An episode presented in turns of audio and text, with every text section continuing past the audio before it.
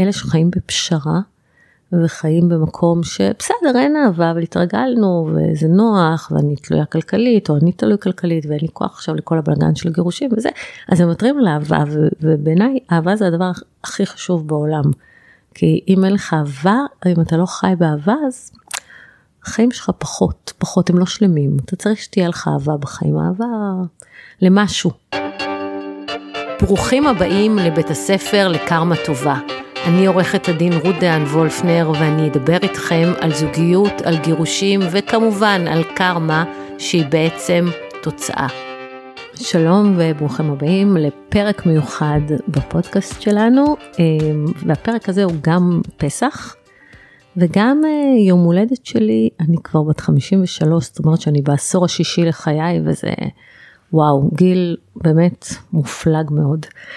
ויש איתי אישה צעירה פה, שקוראים לה גאיה, והיא אחראית על הרבה תכנים שאתם קוראים, והיא בת 25, אה, אה, והיא האישה הצעירה שאולי הייתי פעם, או משהו דומה, או משהו הרבה יותר טוב, אבל כל העתיד שלה לפניה.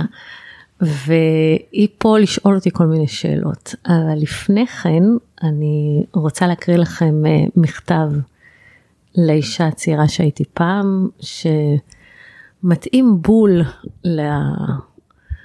להזדמנות הזאת שלנו. והייתי מאוד מאוד שמחה אם המכתב הזה היה מגיע אליי לפני 30 שנה שהייתי בת 23 ועוד לא ידעתי מה החיים שלי.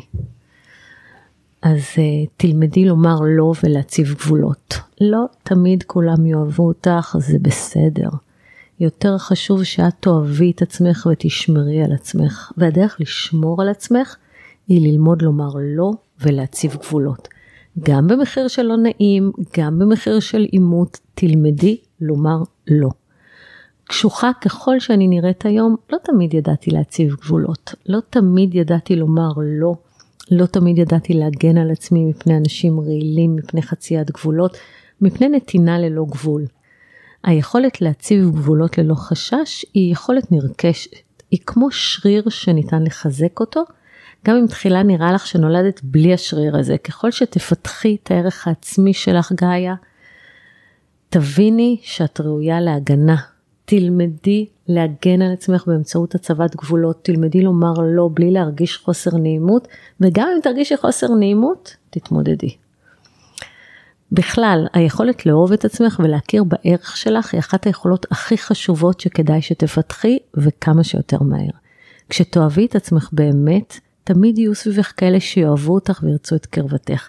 כשאת תאהבי את עצמך, את תגני עלייך מפני מערכות יחסים הרסניות, מפני אנשים רעילים ומפני הרס עצמי. לא כל מי שנמצא לידך כרגע יהיה שם תמיד, את זה למדתי על בשרי. החיים לימדו אותי שגם חברות בלב ובנפש, אלו שהייתי בטוחה שיהיו שם לכל החיים, יהיו שם רק כל עוד זה מתאים. כשאני מציצה באלבום החתונה הראשונה שלי משנת 93 שזה כמעט לפני 30 שנה אני רואה שרוב המוזמנים חוץ מהמשפחה הגרעינית שלי הם כבר לא חלק מחיי. לקח לי שנים לקבל את העובדה שחברויות לא בהכרח נמשכות לנצח. ורק כשהבנתי שמרבית התאים בגופים מתחלפים לחלוטין כל כמה ימים או כמה חודשים, והאדם שהייתי לפני עשור אינו אותו אדם שאני היום, הבנתי שגם אנשים בחיי מתחלפים וזה בסדר.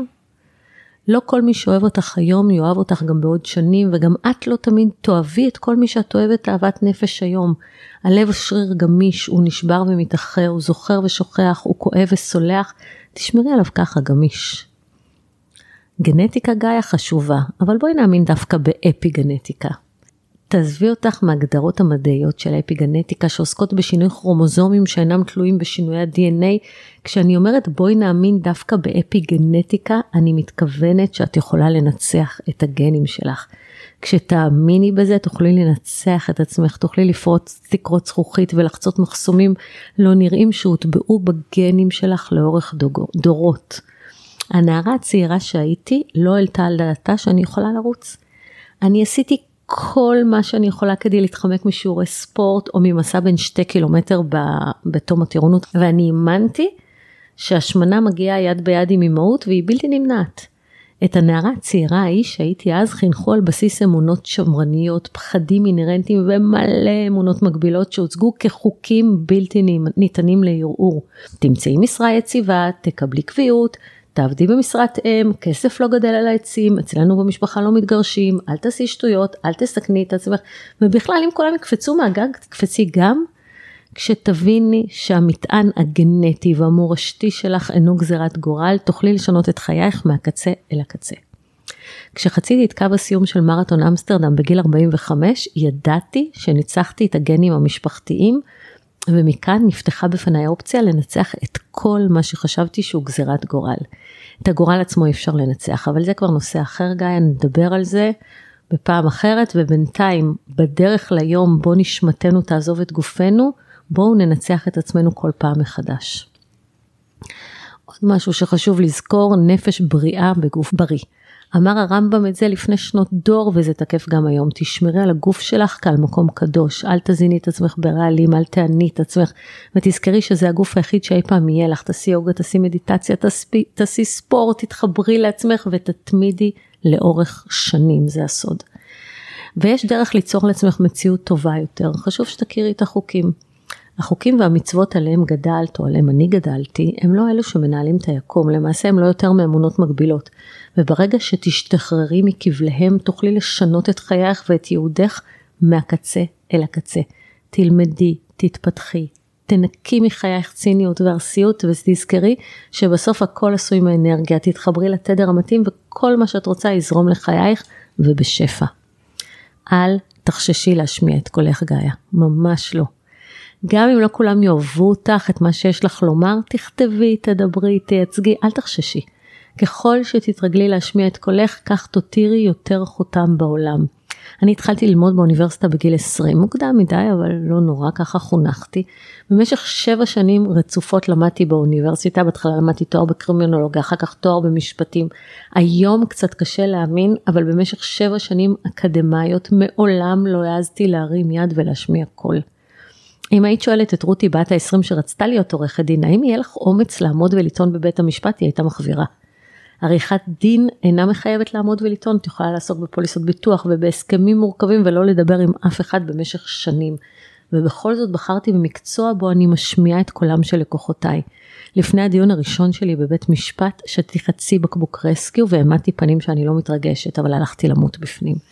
בשנים הראשונות היה לי ספק בכלל בקשר ליכולות הטיעון שלי, עד שיום אחד לקוחה שלי אמרה לי, את צריכה לראות את עצמך בעיניים שלי ולהבין מה זה אומר שאת מייצגת אותי בבית משפט, ופתאום ראיתי אותי בעיניים שלה והבנתי. ולך אני אומרת ממרחק של כמה עשורים, אל תחששי להשמיע את קולך. ותני כבוד. במשך שנים התנהלתי בלי קשר לחשבון הבנק שלי, וכשאת מתעלמת ממישהו משהו, הוא יעשה כל מה שהוא יכול כדי לא להיות בקרבתך.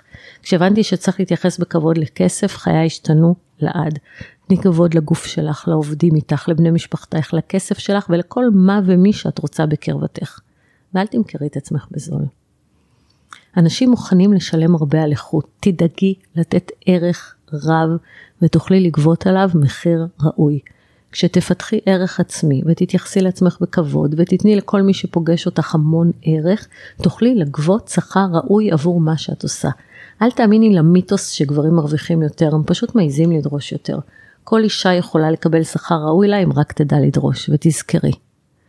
כל תקרת זכוכית ניתן לשבור אם תהיי מספיק נחושה ולא תחששי ליפול על רצפת בטון ולקום שוב ושוב. וואו, איזה יופי. תזכרי את זה גאיה. אני אשנן את זה. אז היי. היי. אה, וכמו שאמרת בתחילת הפרק אנחנו באמת עושות פה היום ספיישל שהוא גם יום הולדת וגם הוא ככה מפורסם בפסח. ובפסח כל שנה משמיעים ברדיו את השיר אה, של אה, לאה שבת שקוראים לו מצרים באמת שיר יפהפה שכתבה היה קורם. ויש שם בית שהיא אומרת בו שם הבנתי בין קירות ים גועשים לכל איש ישנה מצרים אף אחד הוא לא חופשי. ובאחד הראיונות שהיא עשתה היא מספרת על השיר הזה שמצרים זה בכלל בית סוהר שנמצא לכולנו בראש. זה בעצם הכלא שהתרגלנו לחיות בו. ושגם בני ישראל למעשה לא היו כלואים במצרים, הם היו חופשיים ללכת, אבל הם לא העזו לעשות את זה, כי הפחד מהלא נודע ומהעובדה שהם כבר היו רגילים לעבדות, כלא אותם במצרים. אז לכבוד הפרק הזה אני מבקשת שנמצא את החיבור, שמצד אחד נדבר על המצרים, שכולא אותנו בתפיסות שונות שפיתחנו לגבי כל מיני תחומים בחיים, אבל גם שיחד עם זאת נדבר על השחרור, היציאה ממצרים, על התובנות שמגיעות עם השנים, שבזכותן את מעיזה להשתחרר היום כמתנה ליום ההולדת שלך. כן, בעיקר אמונות מגבילות. זה נכון. מצרים של רובנו. נכון. אז אנחנו נעשה את זה לפי חלוקה של אה, נדבר על כמה יחסים במישורים שונים בחיים. אה, נדבר על היחס בינך לבין הסביבה המקצועית שלך, בינך לבין החברים שלך, בינך לבין הילדים, בינך לבין אהבה, ואולי הדבר שהוא הכי חשוב, שהוא גם הבסיס לכל הקשרים האלו, זה היחס בינך לבין עצמך. אז בואי נתחיל באמת ממישור היחסים הראשון, שזה בינך לבין הסביבה המקצועית שלך. במכתב שהקראת לנו עכשיו, את אומרת שהיית רוצה ללמוד מוקדם יותר לומר לא, ולהציב גבולות, גם במחיר שלא נעים, גם במחיר של אה, עימות. וזה דבר שהוא לא פשוט, הוא לא פשוט לאף אחד, הוא לא פשוט לנשים, והוא בטח שלא פשוט לנשים צעירות בתחילת דרכן. ואני יכולה לומר שבתור בחורה צעירה, אני לא תמיד בטוחה איך מתנהלים בתוך הקונפליקט הזה, בטח במקצוע הזה שדורש ממך אה, איזושהי נוקשות, לצד הרכות שהסביבה דורשת ממך כאישה. אה, ואת אומרת שגם את לא תמיד ידעת למצוא את האיזון הזה. אז איך עושים את זה? איך משתחררים מאותן תפיסות ומקבלים אומץ, אבל גם תבונה לדעת להתמודד איתו? תראי, אני, אני חושבת שאם את uh, תרגישי מספיק בטוחה בעצמך ולא תתני לאף אחד לפגוע בך, אז תדעי להציב גבול. וזה נכון לא רק למערכת יחסים המקצועית, זה נכון גם לגבי uh, מערכות יחסים בכלל.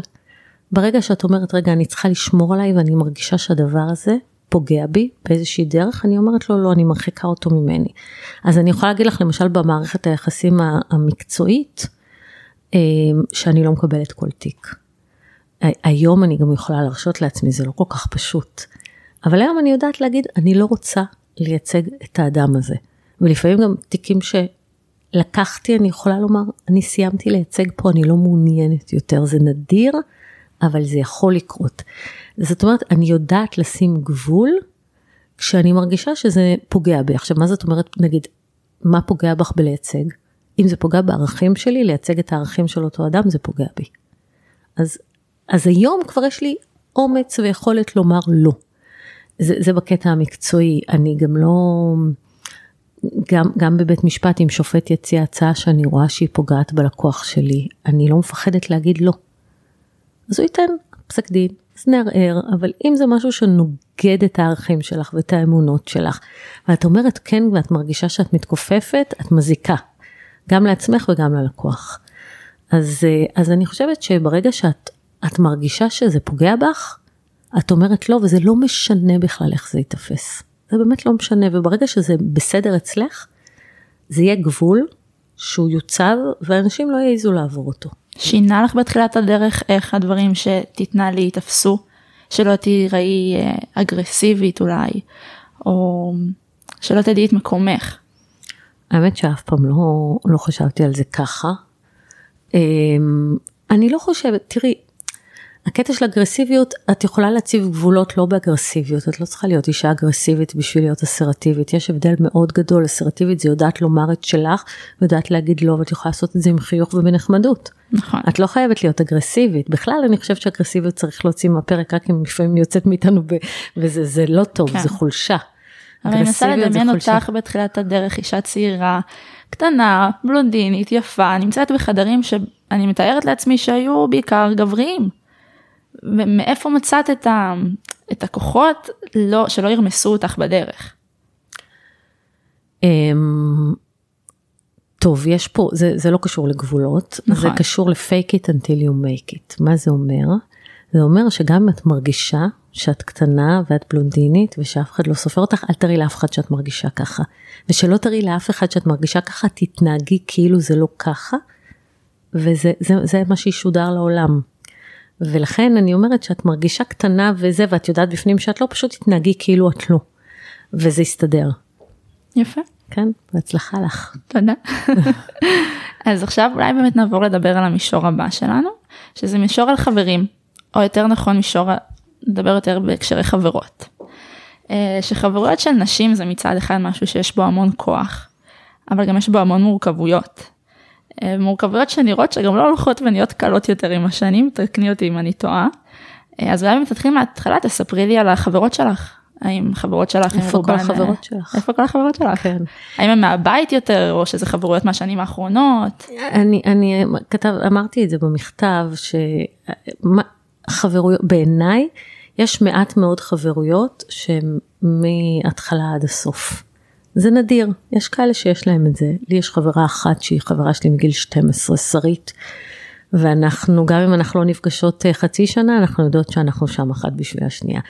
אבל אה, הרבה מאוד חברויות שהיו לי והייתי בטוחה שהן לנצח, הם נגמרו כשה, כשהתקופות בחיים, כשאת מתחתנת, יש כאלה חברות שזה פחות מתאים להם, כשאת מתגרשת, יש כאלה חברות שפחות מתאים להם, כשאת מצליחה, יש כאלה חברות שזה פחות מתאים להם, זה, זה את צריכה, חברויות בסופו של דבר יכולות להסתיים. מה שאני רוצה לומר בעניין הזה, אני באופן אישי מאוד מאמינה בחברויות, ולכן אני עדיין יש לי חברות מאוד מאוד טובות ואני נותנת להם את הלב גם אם יכול להיות שיום אחד החברות הזאת תסתיים. ולמשל יש לי חברה שהיא חברה יחסית חדשה והיא קולגה למקצוע ואנחנו חברות נפש אני יודעת את זה. ו- וזה יכול להיות גם את יכולה למצוא בגיל כמעט 50 חברה טובה ולהיות חברה שלה as long as it is. כן. יש תפיסות שאת חושבת שצריך להשתחרר מהן בשביל להצליח באמת להחזיק מערכת אה, חברית לאורך שנים, כי באמת אמרת את כל הפערים האלו שנפתחים אה, בחברויות לאורך השנים, הנישואים, הילדים, הקריירה. תשמעי, אנחנו, חוץ מהמשפחה הגרעינית שלנו, שאנחנו נולדים איתם ואנחנו איתם כל חיינו, אנשים, תראי, אני לי קשה להגיד את זה, כי אצלי המשפחה, זה ברור שהיא איתי כל החיים, אצלנו זו משפחה, אבל יש משפחות שגם המשפחות זה לא ברור, וגם עם משפחות מנתקים. ואנשים שהם לא משפחה, אז אם לא נעים לך, ואם אתה מרגיש שזה גוזל ממך אנרגיות, זאת אומרת חברויות זה דבר מורכב, זה לא חייב להיות, זאת אומרת, לא צריך לסבול. אם, אם אתה נמצא בקשר שהוא באיזשהו מקום הופך להיות קשר אה, רעיל ופוגעני, וזה בדיוק הגבולות. כן. שאת מרגישה שאת נמצאת במקום שעושה לך רע, שאת סובלת מזה, אז לא חייבים. ואת לא תסכימי לעשות איזה שהם, לעגל פינות אני לא מדברת על מקרה באמת חריג שהמערכת מזיקה לך נורא, אלא לקבל את שזאת החברה. בוודאי שכן, זה לא, לא כל חברות, אני אומרת, זאת החברה כן, אבל השאלה אם החברות שלה לא מזיקה לך, את מפיקה ממנה ערך, היא עושה לך טוב, כיף לך, בואי, אנחנו לא עכשיו בקרב. אנחנו לא, זה, זה חברה, זה צריך להיות משהו שאת יודעת שאת יכולה לסמוך עליו, שאת יודעת שהוא שם בשבילך, שאת יודעת שהוא רוצה את טובתך, ואם זה הופך להיות מקום שמשקרים לך והוא רעיל ואת, את, זה לא טוב, אז זה לא טוב, אז לא, די. נכון, ולאורך השנים את הרגשת שברגעי משבר, שמה לעשות החיים אה, מביאים איתם גם רגעים כאלו, שחברות שלך באמת היו מקום שיכלת להתפרק איתן, אה, כן, להישען עליהן. כן. כן, תמיד היו לי חברות טובות, שיכולתי לסמוך שהם יהיו אוזן קשבת עבורי, ואני בטח אוזן קשבת עבורם. גם אם היום זה אחרת, בתקופה שזה היה, זה היה טוב, וזה בסדר. כן, יפה. את לא חושבת שחברות של נשים זה דבר מורכב? ברור שזה מורכב, אבל את יודעת, בגיל 53 את כבר יודעת גם שלא לא חייבים להיות בקשרים שעושים לך רע. לא חייבים, את יודעת, את יכולה להחליט שזה מורכב ולהתייסר, ו... ואת יכולה להגיד, אוקיי, עכשיו זה פחות מתאים, זה לא נעים, זה עושה רע, אז בואי נתפוס טיפה מרחק, נגן על עצמנו קצת, נגן קצת על הנפש שלנו, זה בסדר בעיניי. זה חשוב אפילו. ונעבור לדבר עכשיו על uh, משהו מאוד חשוב, על היחסים עם הילדים. Oh. ואני רוצה שדווקא נדבר על יחסים עם ילדים בוגרים. עכשיו אני עוד לא אימא, אבל uh, לי נראה שילדים בוגרים זה עניין שיכול להיות מאתגר מאוד, גם ילדים קטנים, אבל עם uh, ילדים גדולים מגיעות צרות גדולות. אם, אם, אם בילדים קטנים הכאבים שלהם זה כל מיני uh, כאבים עם חברים ולקחו לי והעליבו אותי, אז בחיים עצמם החיים, החיים קשים ולראות את הילדים שלך מתמודד, מתמודדים עם דברים קשים, עם צרות אמיתיות זה נראה לי מאוד לא פשוט. אבל יחד עם ההתבגרות הזו של הילדים, גם ההורה מתבקש להתבגר, להשתנות, התפקיד במערכת יחסים בין השניים קצת משתנה. אמ, אני יכולה להגיד לך שהייתה לי אתמול בערב שיחה עם הבת שלי אופיר בעניין הזה, ודיברנו על זה שאני, אני, יש לי המון צורך בשליטה. אני מנהלת את העניינים, אני צריכה להיות בשליטה. והילדים שלי יצאו משליטה, זאת אומרת הם גדולים. היא בת 25, היא גרה בתל אביב, יש לה רצונות משלה, יש לה שאיפות משלה, והיא מבהירה לי בדרך מאוד ברורה שאני לא שולטת על משהו שכאילו אין לי שליטה. זה התמודדות. ואיך זה, איך זה בשבילך? אה, בהתחלה זה היה קשה ואני ממש מתאמנת על זה. כן? אה, כן, הם יודעים שאני מאוד דואגת להם, הם גם עונים לי תמיד שאני מתקשרת, אה, כאילו, הכל בסדר, קרה משהו, אתם, תגידו לי שאתם בסדר, אז הם בסדר הילדים שלי, הם לא נותנים לי לדאוג, אבל מצד שני, אני, אני מתאמנת בלא לחסום אותם, אה, בואי בואי נגיד את האמת, אני לא מתאמנת, הם לא נותנים לי לחסום אותם.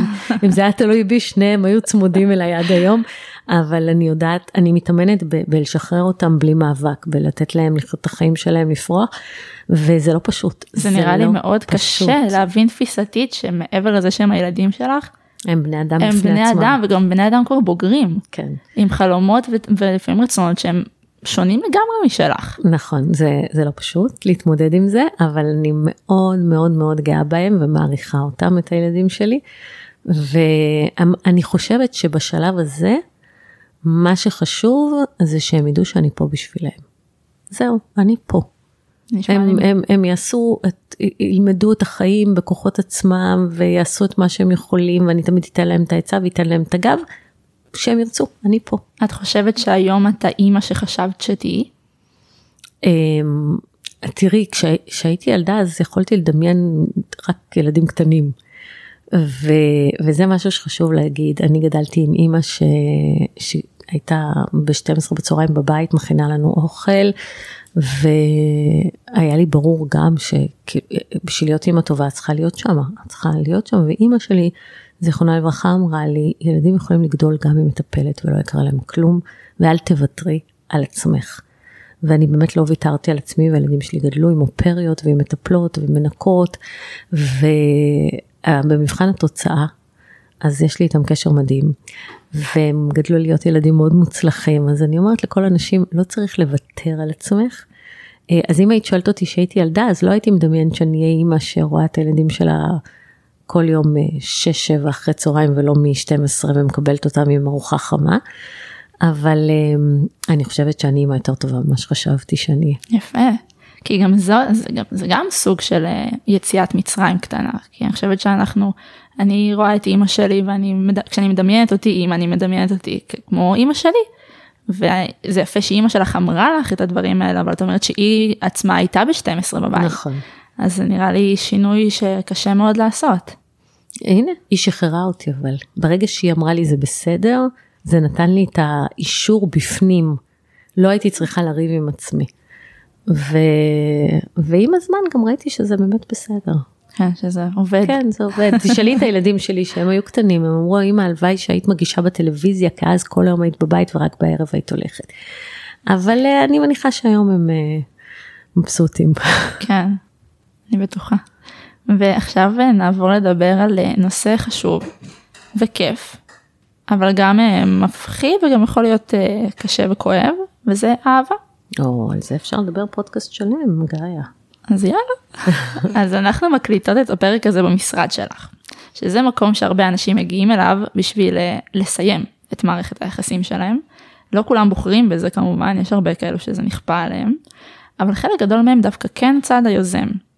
עכשיו אני אה, לפעמים יושבת פה בחדר באותן פגישות ייעוץ, ואם לפני זה חשבתי שזה יהיה משהו אה, שלילי, בכלל כל העיסוק הזה בלהפריד אנשים, בלפרק משפחות, אז אני חייבת להגיד שבאופן אישי אני ממש חווה את זה אחרת לחלוטין מההתרשמות שלי כאן. אני אפילו פעם אמרתי לך שישבה פה מישהי שאמרה שהיא רוצה להתגרש ורוצה לתת לעצמה עד היום הולדת להיות כבר אה, גרושה בשביל לצאת לחופשי. וזה נראה לי דורש חתיכת יציאת מצרים דבר כזה. כי כן. צריך ללכת כנגד כל הפחדים ותחושת הכישלון שלפעמים אה, מתלווה לגירושים והחשש לפגוע בילדים, בבן זוג, בהורים, כאילו לחיות חיים בשביל אחרים ולהחליט שאתה חי אותם בשביל עצמך. אז איך, איך בוחרים ככה באושר כנגד כל הדברים האלו, איך עושים את זה? אמ, אז זה עוד פעם לוקח אותנו לאותו מקום שאתה צריך להגן על עצמך מפני מקום שאתה סובל בו, אז, אז דווקא ממקום של לאהוב את עצמך, הרבה יותר קל לקום וללכת מקשר רע. עכשיו את אמרת איך מפרקים משפחות וזה, אני אומרת לך ואני מניחה שאת יודעת את זה, אמ, אנחנו לא מפרקים משפחות. משפחות מפור, מפורקות בעצמן, אנחנו לא עוסקים בלפרק את המשפחה. באים אנשים שצריכים שנעזור להם לצאת בצורה הכי טובה שאפשר מהקשר שהוא קשר פוגעני, או מקשר שהוא כבר לא, לא קיים, כי גם אם אתה מאוד רוצה את הקשר הזה והצד השני לא רוצה אותך יותר, אז אני לא מאחלת לאף אחד להיות במקום שהוא בקשר של מישהו שלא לא רוצה אותו. אז בסוף זה אהבה, אתה צריך לאהוב את עצמך, לרצות את עצמך, לרצות להיות במקום שאתה אהוב בו, ולא, גם לא לוותר על אהבה, כי את יודעת, אמ, בסוף אלה שחיים בפשרה, וחיים במקום שבסדר אין אהבה אבל התרגלנו וזה נוח ואני תלויה כלכלית או אני תלוי כלכלית ואין לי כוח עכשיו לכל הבלגן של גירושים וזה אז הם מוותרים על אהבה ובעיניי אהבה זה הדבר הכי חשוב בעולם. כי אם אין לך אהבה אם אתה לא חי באהבה אז החיים שלך פחות פחות הם לא שלמים אתה צריך שתהיה לך אהבה בחיים אהבה למשהו. אמ, לך היה ברור שתאהבי שוב? כן. כן? ברור, בטח. לאורך כל הדרך לא היו רגעים שפחדת? אמ, תמיד יש לך את ה... כשאתה לא נמצא בזוגיות את הספק הזה, אבל אה, אם אתה מאמין בעצמך ובאהבה, ובסוף זה יהיה, את יודעת. כן. כן, זה דורש הרבה מאוד uh, יציאות מצרים הדבר הזה. אני חושבת על זה גם בגיל צעיר, אז בטח בגיל כאילו שאתה כבר יותר משופשף, עם יותר צלקות, עם יותר מטענים. זה קשה לסמוך על זה, לסמוך על אהבה, להאמין באהבה. אבל זה, תקשיבי, אוי ואבוי לך, את חייבת להאמין באהבה, את חייבת, כאילו, גם אם הלב שלך נשבר מאה פעם, מאה פעם שברו אותו, הוא יכול להתאחות. את יודעת כמה פעמים הלב שלי נשבר? כן. מלא פעמים, מלא פעמים נשבר לי הלב, אבל הוא מתאחה. ואם אתה לא, אתה לא מנציח את השבר ומתעסק עם הצלקות שלך, אז הוא יכול להתאחות אפילו, את יודעת, אתה לא זוכר כבר את הצלקות. אבל אם אתה כל היום עסוק ב... אני צריכה להגן על עצמי ושאני לא אפגע ושלא ישברו לי את הלב, תני ללב שלך להישבר, תאהבי עד הסוף גם במחיר שהלב שלך יישבר. זה בסדר. את חושבת שלעבוד במשרד לענייני משפחה זה משהו שמעצים פחדים? תראי, אז זה תלוי, אני חייבת להגיד לך שאני התחלתי להיות עורכת דין לדיני משפחה, הייתי מאוד מאוד צעירה, בת פחות משלושים, וכל, אה, היינו כל הזמן מגישים תביעות מזונות, וכל דבר שהייתי עושה בבית, אז הייתי מכניסה אותו בראש לתוך הטבלאות של תביעות מזונות. אז זה קצת השפיע עליי, אבל בגדול, אה, אני לא חושבת שזה פוגע, אני אגיד לך למה, כי אנחנו רואים פה במשרד כאלה דברים נוראים, שדווקא מאפשרים לנו מאוד להעריך קשרים נורמליים. ולהעריך אנשים נורמליים ולהעריך אה, אה, יחסים, גם אם הם לא מושלמים, את אומרת וואו, מה שיש לי בבית זה זהב לעומת נכון. הטירוף שאת רואה פה. אז, אז זה לא בהכרח, אני לא חושבת שזה צריך לפגוע ב... בסיכוי לזוגיות. אני חושבת שאם גדלת בבית ש, שחינך אותך אחרת, או שלא ראית בו זוגיות מאושרת, או שהכניסו לך פחדים לראש, אז צריך טיפול, אבל אה, דווקא כן. העבודה באמת בתור עורכת דין לדיני משפחה לא, לא, לא אמורה לפגוע לך באהבה. כי זו, זו שאלה שאני נשאלתי הרבה על ידי חברים. האם זה לא מפחיד אותי בתור בחורה צעירה רווקה לראות כאילו את, את ה... הורס את הרומנטיקה, את החלום התמים שהכל נגמר טוב. להפך, זה מאפשר לך לראות את החיים בעיניים פתוחות. ולבחור נכון. נכון. ולדעת עם מה להיזהר ולראות גם את ההשלכות של הבחירות הלא נכונות. בעיקר זה. האומללות שזה יוצר בחיים. כן, ואת יודעת מה אני ממליצה לך. בקטע של לבחור נכון, בעיקר בריאות נפשית. בעיקר לבחור אנשים, כאילו מערכת יחסים בריאה. כי אם התיקים הכי קשים זה עם חולי. נכון. ויש הרבה כאלו פה לצערנו. כן. נחשפים להרבה סיפורים.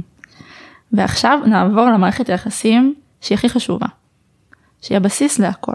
וזה המערכת יחסים בינינו לבין עצמנו. כן.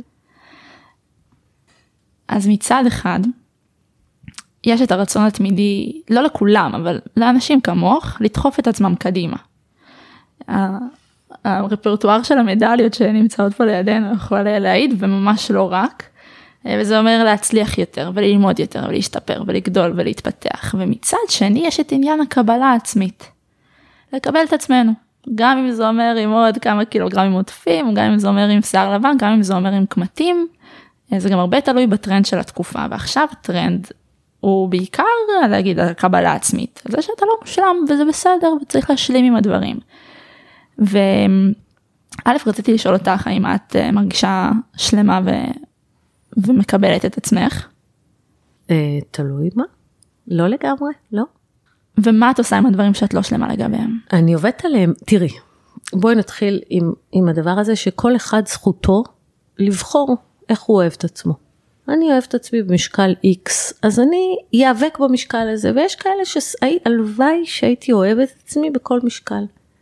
אבל אני לא, ומותר לי לאהוב את עצמי יותר עזה, אז אני אעבוד בשביל להיות יותר עזה. אוקיי? אני יכולה להגיד לך למשל שאני מאוד לא מקבלת את הגובה שלי, סתם. זה דבר שאני לחלוטין מקבלת. יש דברים שאתה לא יכול, נולדת איתם, נולדתי עם עיניים כחולות, נולדתי מטר וחצי, ככה נולדתי. אז אני מקבלת את זה, את יודעת, ברור שהייתי מעדיפה להיוולד מטר שבעים וחמש כמוך. אבל, אה, אבל, אבל זה בסדר, אני גם הצלחתי, אני, אני לא יכולה לשנות את זה ואני מקבלת את עצמי. בגובה שלי והצלחתי לעשות כל מה שרציתי בחיים חוץ מלהיות דיילת, גם במטר וחצי. אמ, אז זה, זה דברים שאתה לא יכול להתווכח איתם, ככה נולדת. אבל אני באופן אישי חושבת שמותר לאדם לרצות כל הזמן להיות יותר טוב ולא לקבל כל דבר אם הוא ניתן לשינוי, אם יש שיער לבן אפשר ללכת לצבוע, אם, אם זה מה שאתה רוצה, אם ככה טוב לך, אם אתה אוהב את עצמך כמו שאתה, מעולה. לא חייבים, את לא צריכה לעשות את זה בשביל אף אחד. אבל אם אני אוהבת את עצמי מטופחת, אני לא אצא מהבית לא מטופחת, כי ככה אני אוהבת את עצמי, ככה אני מרגישה נוח עם עצמי. אותו דבר גם על, על כל דבר אחר, אם אני ארגיש שאני לא טובה במשהו, אני אעשה מאמצים לשפר אותו, אבל גם יש גבול, את יודעת, למשל ריצה. אני רצה, רצתי מרתון, אבל אני לא רצה מהר. ופעם ניסיתי ממש להתאמן בשביל להצליח לרוץ מרתון בפחות משש דקות לקילומטר, זה לא הצליח. ואז אמרתי, מה זה משנה? אני רצה מרתון ואני עושה את זה בשמחה בשש וחצי דקות לקילומטר, זה בסדר. את מבינה? והיום אני גם לא רצה מרתון וזה גם בסדר, אני גם מקבלת את זה. אז, אז אתה יכול לרצות להשתפר, אתה יכול לנסות דברים חדשים ולהחליט שזה לא מתאים לך. כמו שאני למשל ניסיתי להיות טריאטלטית והגעתי למסקנה שזה לא מתאים לי. אתה לא חייב לעשות דברים שאתה לא אוהב. אתה צריך לעשות מה שאתה אוהב ואתה צריך לדעתי כל הזמן לרצות להיות יותר טוב מעצמך. אם אתה רוצה להיות יותר טוב מעצמך, אם את טוב לך כמו שאתה אז מעולה.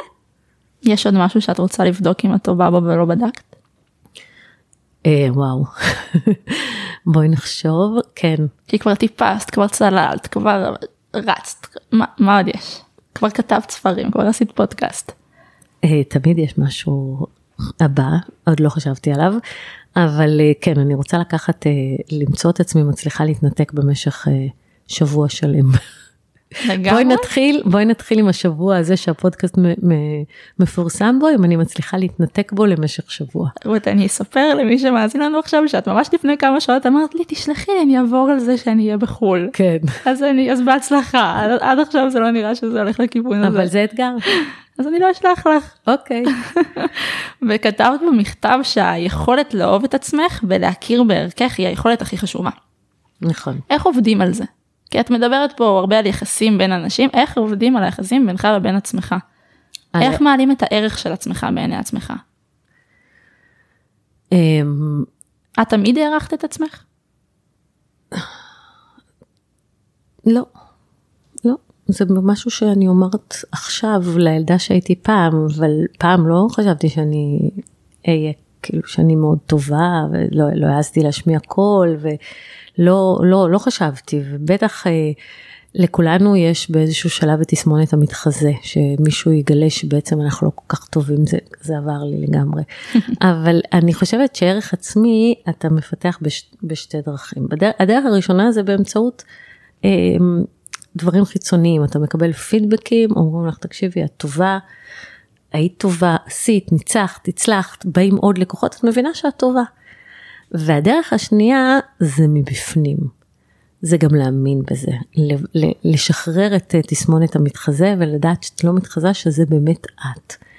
וזה אמ, זה גם לוקח הרבה זמן, וזה גם אולי שאלה של טיפול, כי אני בעיניי, מי שיכול להרשות לעצמו טיפול, זה אחד הדברים הכי מעלי ערך, הכי משמעותיים, אמ, הכי חוצבים מתוך הבן אדם, את הבן אדם היותר טוב שהוא. אני הייתי שש שנים בטיפול, לא רציתי להפסיק, ואני בן אדם אחר. אני גם רואה אנשים שהם מטופלים לעומת אנשים שהם לא מטופלים, איזה הבדל. ו, ואני חושבת שטיפול מאפשר לך להתמקד בערך של עצמך. אמ, ואת יודעת, צעד צעד, כמו בדרך לקלימנצ'ארו, כן. פולה פולה. את דיברת עכשיו על, ה, על הפידבקים מהסביבה, זה גם עובד לכיוון השני, כאילו היו פידבקים רעים, היו איזה שהם כישלונות לאורך הדרך שגם אז זה חלחל פנימה וחשבת שאולי את באמת צריכה ללמוד מזה שאת לא מספיק? אמ, תלוי, תראי, בתחום המקצועי לא היה. אמ, אבל נגיד בתחום דווקא של הריצה, אז היה, היה פעם איזה מאמן שאמר לי, טוב, את, את איטית, אין מה לעשות, את איטית. ו... ו... וכאילו, זה כמעט גרם לי לעזוב את הריצה, ואז אמרתי, אוקיי, אז מה, אז אני איטית, אבל אני רצה, ואני עושה את זה, וכל הכבוד לי, ואני תותחית, אבל היה, הייתי כבר מעל 40, וכבר היה לי מספיק ערך עצמי להתמודד עם ביקורת. כן, גם נרכש, לוקח זמן. כן, לוקח זמן. יש עוד משהו שתרצי להוסיף לקראת סיום הפרק שלנו? אמ, משהו שאת מאחלת לעצמך. אני מאחלת לעצמי להיות בריאה, שיהיה לי כוח להמשיך ולעשות uh, את כל מה שאני עושה, ועוד. יפה. אז אני רוצה לסיים את הפרק עם uh, ציטוט שלך ממש מהמכתב שאיתו פתחנו את הפרק. שזה באמת המשפט שהכי אהבתי. שכתבת שם, וכתבת אה, שהלב הוא שריר גמיש, הוא נשבר ומתאחר, הוא זוכר ושוכח, כואב וסולח. תשמרי עליו ככה גמיש. שאני חושבת שזה אחד הדברים הכי יפים שאפשר לאחל למישהו. שהלב שלך, רות, תישאר גמיש לנצח. ומזל טוב. תודה כאלה. ביי, תודה.